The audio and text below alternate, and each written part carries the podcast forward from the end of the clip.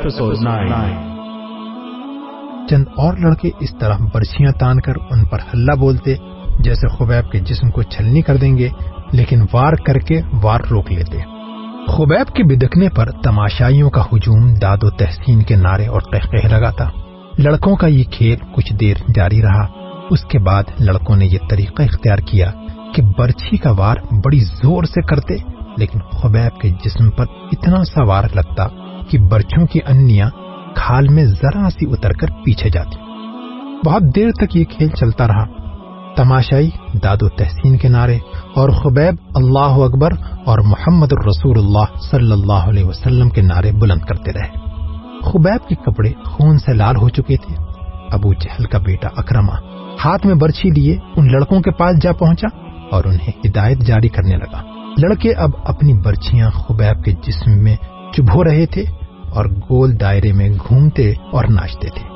خبیب کے جسم کا کوئی بھی حصہ ایسا نہ رہا جہاں برچھی نہ چبھی ہو اور وہاں سے خون نہ ٹپک رہا ہو۔ ان کے چہرے پر بھی برچیاں ماری گئیں۔ جب بہت دیر گزر گئی اور لڑکے ناچ ناچ کر اور برچیاں چبھو چبھو کر تھک گئے تو اکرما نے لڑکوں کو وہاں سے ہٹا دیا خبیب خون میں نہائے ہوئے تھے اور ابھی زندہ تھے اور ہر طرف دیکھ رہے تھے۔ ان کے ناروں میں کمی نہیں آئی تھی۔ اکرما ان کے سامنے کھڑا ہو گیا اور برچھی تان کر خبیب کے سینے میں اتنی زور سے ماری کہ فاصلہ کم ہونے کی وجہ سے برچھی خبیب کے جسم سے پار ہو گئی۔ خبیب شہید ہو گئے۔ ان کی لاشیں یہیں بندھی رہنے دو۔ ہند کی گرجدار آواز سنائی دی۔ اب کئی دن ان کی لاشوں کے گلنے سڑنے کا تماشا دیکھتے رہو۔ یہ واقعہ جولائی چھ سو پچیس عیسوی کا تھا جو خالد کو یاد آ رہا تھا۔ اس نے اپنے دل میں درد کی ٹیسیں محسوس کی۔ خبیب اور زید کے قتل نے قریش کے سرداروں میں اختلاف کا بیچ بو دیا تھا۔ جس طرح ان دونوں مسلمانوں نے آخری وقت نماز پڑھی اور اسلام سے نکل آنے پر موت کو ترجیح دی تھی، اس نے قریش کے کئی سرداروں پر گہرا اثر چھوڑا تھا۔ خود خالد نے اگر اسلام کی نہیں، تو خبیب اور زید کی دل ہی دل میں بہت تعریف کی تھی۔ ابو سفیان اور اس کی بیوی کے خلاف اس کے دل میں ناپسندیدگی پیدا ہو گئی تھی۔ یہ جنگجوؤں کا شیوا نہیں، اس نے اپنے آپ سے کہا۔ یہ جنگجوؤں کو زیب نہیں دیتا۔ ایک روز وہ ان سرداروں کی محفل میں بیٹھا ہوا تھا، جو رسول خدا صلی اللہ علیہ وسلم کے ان دونوں اصحاب کے قتل کے خلاف تھے۔ کیا تم جانتے ہو کہ مارے جانے والے یہی دو نہیں، بلکہ چھ مسلمان تھے؟ خالد نے پوچھا۔ ہاں ایک نے جواب دیا۔ یہ شارجہ بن مغیث کا کام ہے۔ وہ ان چھ مسلمانوں کو دھوکے سے پھندے میں لایا تھا اور اس کے پیچھے مکہ کے یہودیوں کا دماغ تھا، خالد نے کہا۔ اور اس میں یوہاوا یہودن نے دو تین اور یہودی لڑکیاں ساتھ لے جا کر اپنے اور ان کے حسن کا جادو چلایا تھا۔ یوہاوا جادوگرنی ہے، ایک سردار نے کہا۔ بھائی کو بھائی کے ہاتھ سے بہ کرا سکتی ہے۔ کیا یہ خطرہ نہیں کہ یہودی ہمیں بھی ایک دوسرے کا دشمن بنا دیں گے؟ کسی اور سردار نے کہا۔ نہیں ایک بوڑھا سردار بولا، وہ محمد کے اتنے ہی دشمن ہیں جتنے ہم ہیں۔ یہودیوں کا مفاد اس میں ہے کہ وہ ہمارے اور مسلمانوں کے درمیان دشمنی اتنی پکی اور اتنی شدید کر دیں کہ ہم مسلمانوں کا نام و نشان مٹا دیں۔ ہمیں یہودیوں پر شک نہیں کرنا چاہیے، ایک سردار نے کہا۔ بلکہ ضرورت ہے کہ ہم یہودیوں کو مسلمانوں کے خلاف زمین کے نیچے استعمال کریں۔ لیکن ایسے نہیں جیسے شارجہ نے کیا، خالد نے کہا۔ اور ایسے بھی نہیں جیسے ابو سفیان اور اس کی بیوی نے کیا۔ کیا تم سب جانتے ہو کہ یوہاوا مکے کے چند ایک یہودیوں کے ساتھ مدینہ چلی گئی ہے؟ بوڑھے سردار نے پوچھا اور خود ہی جواب دیا، وہ مدینہ اور ارد گرد کے یہودیوں اور دوسرے قبائل کو مسلمانوں کے خلاف ابھاریں گے۔ اسلام کے فروغ سے وہ لوگ خود خطرہ محسوس کر رہے ہیں۔ اگر محمد کا عقیدہ پھیلتا چلا گیا اور میدان جنگ میں محمد کے پیروکاروں کا جذبہ یہی رہا جو ہم دیکھ چکے ہیں، تو خدائے یہودا کے سورج غروب ہو جائے گا۔ لیکن یہودی لڑنے والی قوم نہیں، خالد نے کہا، وہ میدان جنگ میں ہمارا ساتھ نہیں دے سکتے۔ مسلمانوں کے لیے وہ میدان جنگ میں زیادہ مہلک ثابت ہوں گے، ایک اور سردار نے کہا۔ وہ اپنی یوہاوا جیسی دلکش لڑکیوں کے ذریعے مسلمان سرداروں اور سالاروں کو میدان جنگ میں اترنے کے قابل نہیں چھوڑیں گے۔ یوہاوا کا کردار خالد بھلا نہیں پا رہا تھا۔ اور چار برس پرانی باتیں اسے سنائی دے رہی تھی وہ مدینے کی طرف چلا جا رہا تھا اور خود کی پہاڑی اوپر اٹھتی چلی آ رہی تھی۔ پھر یہ پہاڑی اس کی نظر سے اوجھل ہونے لگی۔ اس کا گھوڑا گھاٹی میں اتر رہا تھا۔ یہ کوئی ایک میل لمبا اور ڈیڑھ دو فرلانگ چوڑا نشیب تھا۔ اس میں کہیں کہیں مخروتی ٹیلے کھڑے تھے۔ یہ ریتیلی مٹی کے تھے۔ خالد کو دوڑتے قدموں کی آہٹ سنائی دی۔ اس نے چوک کر ادھر ادھر دیکھا اور اس کا ہاتھ تلوار کے دستے پر چلا گیا۔ وہ چار پانچ غزال تھے جو اس سے نیچے دوڑتے جا رہے تھے۔ کچھ دور جا کر ایک غزال نے دوسرے غزال کے پہلو میں ٹکر مار دی، پھر دونوں غزال آمنے سامنے آ گئے اور ان کے سر ٹکرانے لگے۔ دوسرا غزال انہیں دیکھنے رک گیا۔ اتنے خوبصورت جانور آپس میں لڑتے اچھے نہیں لگتے۔ خالد انہیں دیکھتا رہا۔ ایک تماشائی غزال نے خالد کے گھوڑے کو دیکھ لیا۔ اس نے گردن تانی اور کھر زمین پر مارا۔ لڑنے والے غزال جہاں تھے، وہیں ساقے تو جامد ہو گئے اور پھر تمام غزال ایک طرف بھاگ کھڑے ہوئے اور خالد کی نظروں سے اچھل ہو گئے۔ قریش کے سردار دو گروہوں میں بڑھ گئے تھے۔ ان کی آپس میں دشمنی پیدا نہیں ہوئی تھی، لیکن پیار و محبت، اتحاد والی پہلی سی بات بھی نہیں رہی تھی۔ خالد کو یاد آ رہا تھا کہ سب ابو سفیان کی سرداری اور سالاری کو تسلیم کرتے تھے، لیکن کھچاؤ سا پیدا ہو گیا تھا۔ جب اتحاد کی ضرورت تھی اس وقت اہل قریش نفاق کے راستے پر چل نکلے تھے۔ خالد کو یہ صورتحال سخت ناگوار گزرتی تھی۔ کیا آپ کو معلوم نہیں کہ آپس کا نفاق دشمن کو تقویت دیا کرتا ہے؟ خالد نے ایک روز ابو سفیان سے کہا تھا، کیا آپ نے کبھی سوچا ہے کہ اس نفاق کو اتفاق میں کس طرح بدلا جا سکتا ہے؟ بہت سوچا ہے خالد۔ ابو سفیان نے اکتائے ہوئے سے لہجے میں کہا تھا، بہت سوچا ہے۔ سب مجھے پہلے کی طرح ملتے ہیں۔ لیکن میں محسوس کرتا ہوں کہ بعض کے دل صاف نہیں۔ کیا تم کوئی صورت پیدا کر سکتے ہو کہ دلوں سے میل نکالا جائے؟ ہاں میں نے ایک صورت سوچ رکھی ہے، خالد نے کہا۔ میں یہی تجویز آپ کے سامنے لا رہا ہوں۔ جن سرداروں کے دلوں میں میل پیدا ہو گیا ہے، وہ اب سمجھنے لگے ہیں کہ ہم نام کے جنگجو رہ گئے ہیں اور ہم نے مسلمانوں کا ڈر اپنے دلوں میں بٹھا لیا ہے۔ شارجہ نے چھ مسلمانوں کو دھوکہ دے کر اور ان میں سے دو کو آپ کے ہاتھوں مروا کر ہماری شکل و صورت ہی بدل ڈالی ہے۔ اس کا علاج یہ ہے کہ ہم مدینے پر حملہ کریں یا مسلمانوں کو کہیں للکاریں اور ثابت کر دیں کہ ہم جنگجو ہیں اور ہم مسلمانوں کو ختم کر کے ہی دم لیں گے۔ ہمارے پاس جواز موجود ہے۔ ابو سفیان نے کہا تھا، میں نے عہد کی لڑائی میں آخر میں محمد کو للکار کر کہا تھا کہ تم نے بدر میں ہمیں شکست دی تھی۔ ہم نے عہد کی پہاڑی کے دامن میں انتقام لے لیا ہے۔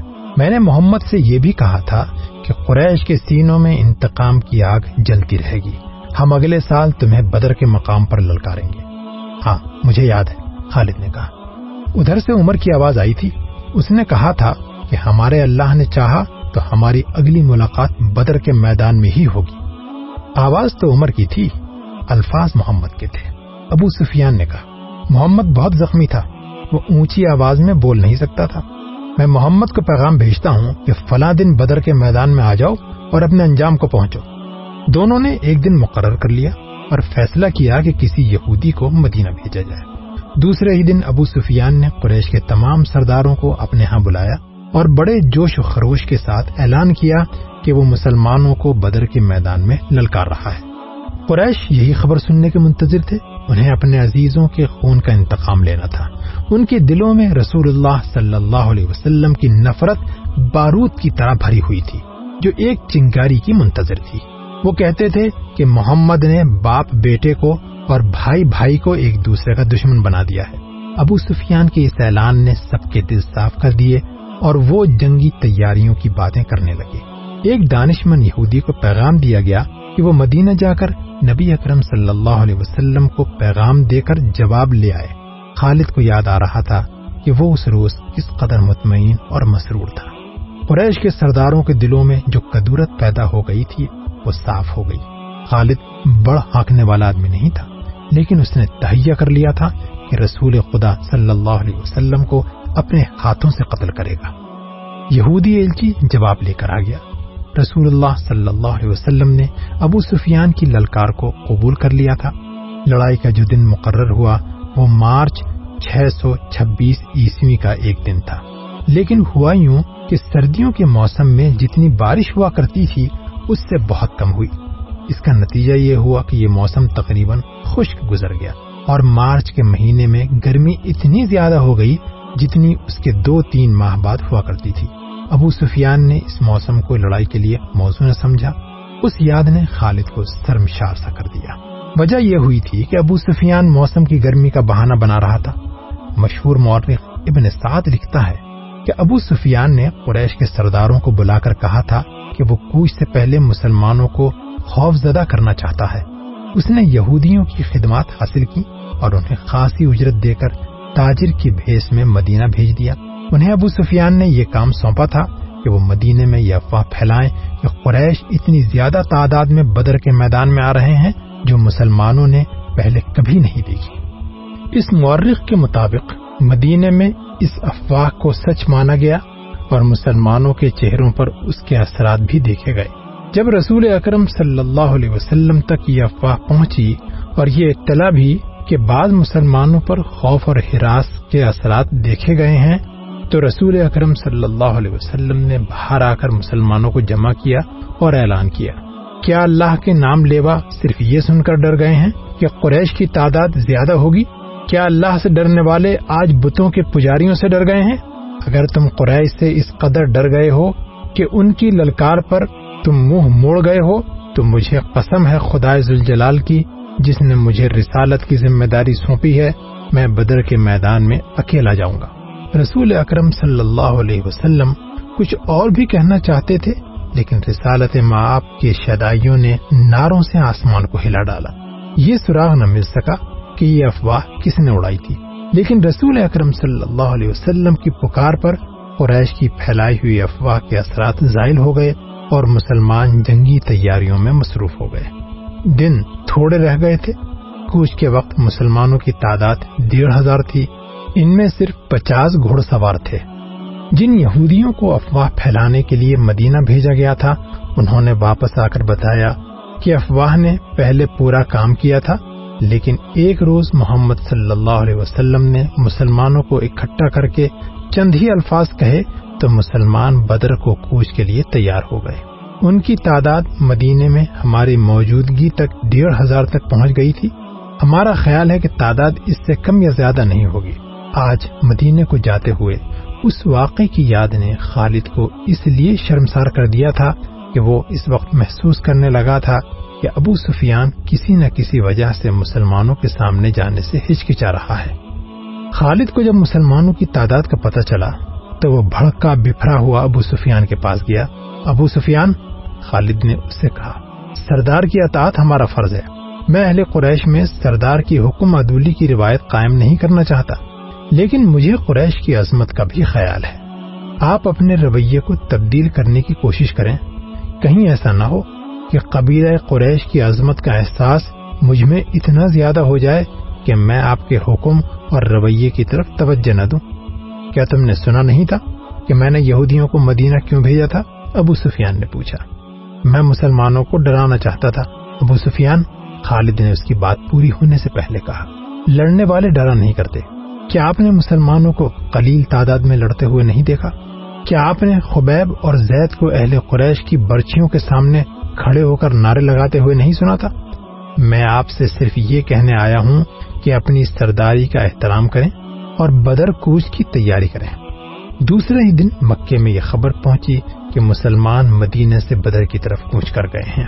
ابو سفیان کے لیے اس کے سوا کوئی راستہ نہیں رہ گیا تھا کہ وہ کوچ کا حکم دے۔ قریش کی جو تعداد بدر کو کوچ کے لیے تیار ہوئی وہ دو ہزار تھی اور ایک سو گھوڑ سوار اس کے علاوہ تھے۔ قیادت ابو سفیان کی تھی اور اس کے تحت خالد اکرما اور صفوان نائب سالار تھے۔ حسب معمول ابو سفیان کی بیوی ہندا اور اس کی چند ایک کنیزیں اور گانے بجانے والی عورتیں بھی ساتھ تھیں۔ مسلمان رسول اکرم صلی اللہ علیہ وسلم کی قیادت میں چار اپریل چھ سو چھبیس عیسوی و مطابق یکم ذیل القاعدہ چار ہجری کے روز بدر کے میدان میں پہنچ گئے۔ قریش ابھی اسفان کے مقام تک پہنچے تھے۔ انہوں نے وہیں رات بھر کے لیے پڑاؤ کیا۔ الگ صبح ان کی روانگی تھی، لیکن صبح طلوع ہوتے ہی ابو سفیان نے اپنے لشکر کو کوچ کا حکم دینے کے بجائے اکٹھا کیا اور لشکر سے یوں مخاطب ہوا۔ قریش کے بہادروں، مسلمان تمہارے نام سے ڈرتے ہیں۔ اب ان کے ساتھ ہماری جنگ فیصلہ کن ہوگی۔ ان مٹھی بھر مسلمانوں کا ہم نام و نشان مٹا دیں گے۔ نہ محمد اس دنیا میں رہے گا، نہ کوئی اس کا نام لینے والا۔ لیکن ہم ایسے حالات میں لڑنے جا رہے ہیں جو ہمارے خلاف جا سکتے ہیں اور ہماری شکست کا باعث بن سکتے ہیں۔ تم دیکھ رہے ہو کہ ہم اپنے ساتھ پورا اناج نہیں لا سکے۔ مزید اناج ملنے کی امید بھی نہیں، کیونکہ خشک سالی نے قحط کی صورت پیدا کر دی ہے۔ پھر اس گرمی کو دیکھ لو۔ میں نہیں چاہتا کہ میں اپنے بہادروں کو بھوکا اور پیاسا مروا دوں۔ میں فیصلہ کن جنگ کے لیے موضوع حالات کا انتظار کروں گا۔ ہم آگے نہیں جائیں گے۔ مکہ کو کوچ کرو۔ خالد کو یاد آ رہا تھا کہ قریش کے لشکر نے دو طرح کے نعرے بلند کیے۔ ایک ان کے نعرے تھے جو انہی حالات میں مسلمانوں کے خلاف لڑنے کا عزم کیے ہوئے تھے۔ دوسرے نعرے ابو سفیان کے فیصلے کی تائید میں تھے، لیکن حکم سب کو ماننا تھا۔ خالد اکرما اور صفوان نے ابو سفیان کا یہ حکم ماننے سے انکار کر دیا۔ لیکن ابو سفیان پر ان کے احتجاج کا کچھ اثر نہ ہوا۔ ان تینوں نائب سالاروں نے یہ جائزہ بھی لیا کہ کتنے آدمی ان کے ساتھ رہتے ہیں۔ یہ جائزہ ان کے خلاف ثابت ہوا۔ لشکر کی اکثریت ابو سفیان کے حکم پر مکہ کی طرف کوچ کر گئی۔ خالد اور اس کے دوسرے ساتھیوں کو مجبوراً لشکر کے پیچھے پیچھے آنا پڑا۔ خالد کو وہ لمحہ یاد آ رہا تھا جب وہ اہل قریش کے لشکر کے پیچھے پیچھے اکرما اور صفوان کے ساتھ مکہ کو چلا جا رہا تھا۔ اس کا سر جھکا ہوا تھا۔ یہ تینوں ایک دوسرے کی طرف دیکھ بھی نہیں رہے تھے جیسے ایک دوسرے سے شرمسار ہوں۔ خالد کو بار بار یہ خیال آتا تھا کہ لڑائی میں اس کی ایک ٹانگ کٹ جاتی، بازو کٹ جاتا، اس کے دونوں آنکھیں ضائع ہو جاتی، تو اسے یہ دکھ نہ ہوتا جو بغیر لڑے واپس جانے سے ہو رہا تھا۔ اس وقت وہ اس طرح محسوس کر رہا تھا جیسے اس کی ذات مٹ چکی ہو۔ اور گھوڑے پر اس کی لاش مکہ کو واپس جا رہی ہو۔ نبی اکرم صلی اللہ علیہ وسلم کا قتل اس کا عزم اور عہد تھا جو وہ پورا کیے بغیر واپس آ رہا تھا۔ یہ عزم بچھو بن کر اسے ڈس رہا تھا۔ اسے بہت کچھ یاد آ رہا تھا۔ یادوں کا ایک ریلا تھا جو ختم نہیں ہو رہا تھا۔ اسے یہودیوں کے تینوں قبیلے بنو نذیر، بنو قریضہ اور بنو قینقا یاد آئے۔ انہوں نے جب دیکھا کہ قریش مسلمانوں کے خلاف لڑنے سے منہ موڑ گئے ہیں تو وہ سرگرم ہو گئے۔